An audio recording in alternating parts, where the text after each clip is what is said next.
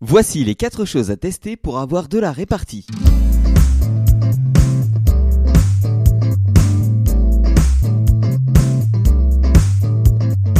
Bonjour, c'est Lionel de One Chronic Show, le blog de l'efficacité et de la créativité. Aujourd'hui, on va parler dans un instant hein, des 4 trucs à tester pour avoir de la répartie, parce que c'est essentiel pour qui que ce soit, euh, si vous faites des séminaires, si vous faites des conférences, si vous faites des tutoriels, si vous êtes humoriste, si vous êtes créateur, si euh, vous faites de la scène, n'importe quoi, vous serez confronté un jour ou l'autre à un public un petit peu difficile. Alors voici donc quatre trucs à tester pour faire face à la déstabilisation d'une remarque inattendue. Voici le premier truc, inspirez-vous des maîtres de la répartie.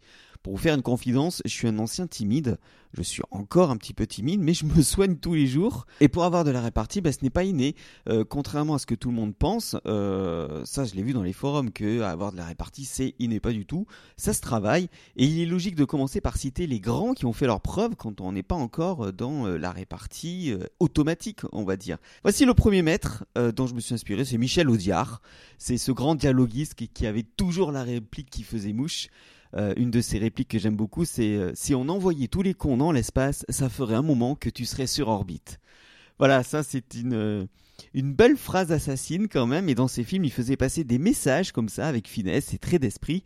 Et dans le livre Audiard par Audiard, il vous donne une leçon de répartie tout en se livrant avec, avec finesse et, authenticité. Moi, je vous conseille de, de, vous plonger dans la lecture de ce livre pour améliorer votre répartie. Vous avez aussi un autre maître qui s'appelle Desproges, Pierre Desproges. C'est euh, Pierre Desproges qui, euh, inspire les lycéens depuis, depuis euh, nombreuses années. une des, citations que, que je lisais hein, sur, sur la plupart des tables, c'était L'intelligence, c'est comme les parachutes. Quand on n'en a pas, on s'écrase. Alors vous trouverez d'autres façons de répondre euh, à, qui que ce soit dans ce recueil euh, qui s'appelle Des proches en petits morceaux. Pour moi, c'est une véritable bible de la répartie. Euh, je vous conseille aussi ce livre. Vous avez aussi Coluche, forcément grand maître de la répartie. Replongez-vous dans le meilleur des sketchs de Coluche. Euh, je vous ai mis un, lien en dessous, c'est des MP3, il y a le Schmilblick, il y a le CRS arabe, euh, il y a l'autostopper, il y a Gérard, il y a, tous les plus grands classiques de Coluche qui avaient toujours euh, la réplique qui faisait mouche pour pouvoir fermer le clapet à, à qui que ce soit. C'est extrait du jeu de la vérité de Sabatier. il disait Je veux bien vous répondre des choses intéressantes, mais il faudrait quand même me poser des questions intelligentes. Ça, franchement, ça fait mouche. Georges Marchais aussi, bon, bien sûr, il avait pour l'habitude de faire un show à la télévision et on attendait avec impatience son humour et son sens de la formule face aux journalistes.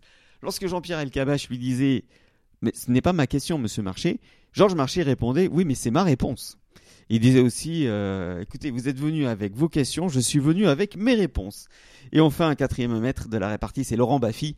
Selon la légende de l'inconscient collectif, il a inventé le métier de sniper à la télévision. Alors au départ, il était simple caméraman et auteur pour euh, l'émission euh, Double Jeu de Thierry Ardisson. Il était aussi auteur de vidéo gag. Hein. Ben, il est devenu très vite un espèce de tireur d'élite du mot qui touche et qui dynamise le programme. Et ce, tireur d'élite euh, était là pour tester le self-control de l'invité.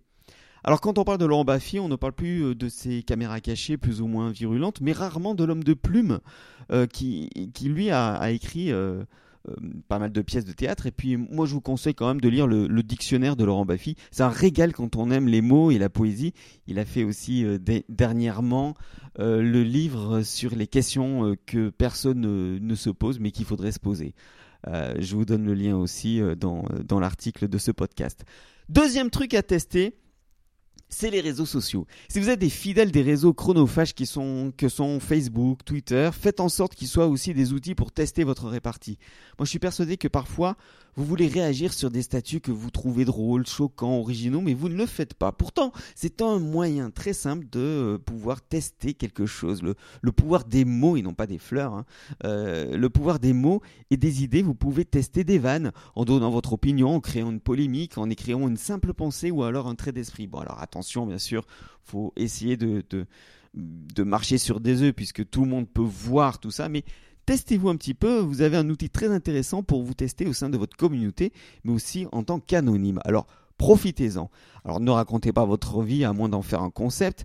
Il est plus intéressant de vous lâcher sur l'écriture sans réfléchir. Sur Internet, euh, rien n'est définitif et vous n'avez pas le risque de vous recevoir des tomates si ce n'est pas bon ou alors pire, vous aurez des critiques plus ou moins cinglantes ou mal écrites. Donc allez-y, euh, testez. Troisième truc à tester aussi pour avoir de la répartie tous les jours avec les mots, c'est euh, bah, il suffit pas de lire les meilleurs auteurs ou les meilleures méthodes sans, euh, sans faire d'efforts de son côté. Donc n'ayez pas peur du bide, les plus grands sont passés par là. Donc rebondissez, rebondissez sur tout ce que l'on vous a dit. Trouvez ou essayez de trouver le jeu de mots le plus évident ou le plus recherché. Moquez-vous de vous, l'autodérision est très un atout efficace dans ce est un, est un atout efficace dans la vie de tous les jours et en général. Et puis rajoutez une couche. La critique que l'on vous fait, bah, au pire exagérez-la. Faites une blague facile et attendez-vous à ce que les réactions soient celles que vous attendiez. Vous allez ainsi déstabiliser votre interlocuteur, c'est sûr. Quatrième truc pour avoir de la répartie, je vous conseille de voir le film Ridicule. C'est le titre du film de Patrice Lecomte. Et vous allez tirer des leçons de ce film. Vous allez voir des joutes verbales, des traits d'esprit et des punchlines. C'est le mot qu'on emploie hein, pour dire euh, les vannes. Et c'est un, c'est un film qui, euh, qui, qui retrace une époque où le mot avait euh, plus d'efficacité que les armes. En fait, on pouvait déstabiliser un adversaire rien qu'avec des mots plutôt qu'avec des armes. Alors comme vous voyez, le plus important, c'est d'avoir la phrase qui fait mouche et d'être euh, à l'écoute euh, pour pouvoir répondre exactement ce qu'il faut au bon moment. Si vous pensez avoir assez de répartie, dites-nous quels sont les trucs que vous utilisez et qui fonctionnent juste en dessous dans les commentaires. Si vous n'êtes pas abonné à ce podcast, vous avez le formulaire juste en dessous qui vous permet d'avoir des cadeaux, un coaching gratuit euh, aussi pour lutter contre la page blanche et bien sûr les podcasts. Et je terminerai avec ce trait d'esprit de Churchill. Euh, c'est d'une femme de, qui disait à Churchill Si j'étais marié avec vous, je verserais du poison dans votre verre. Ce à quoi Churchill répondait Madame, si j'étais marié avec vous, je le boirai.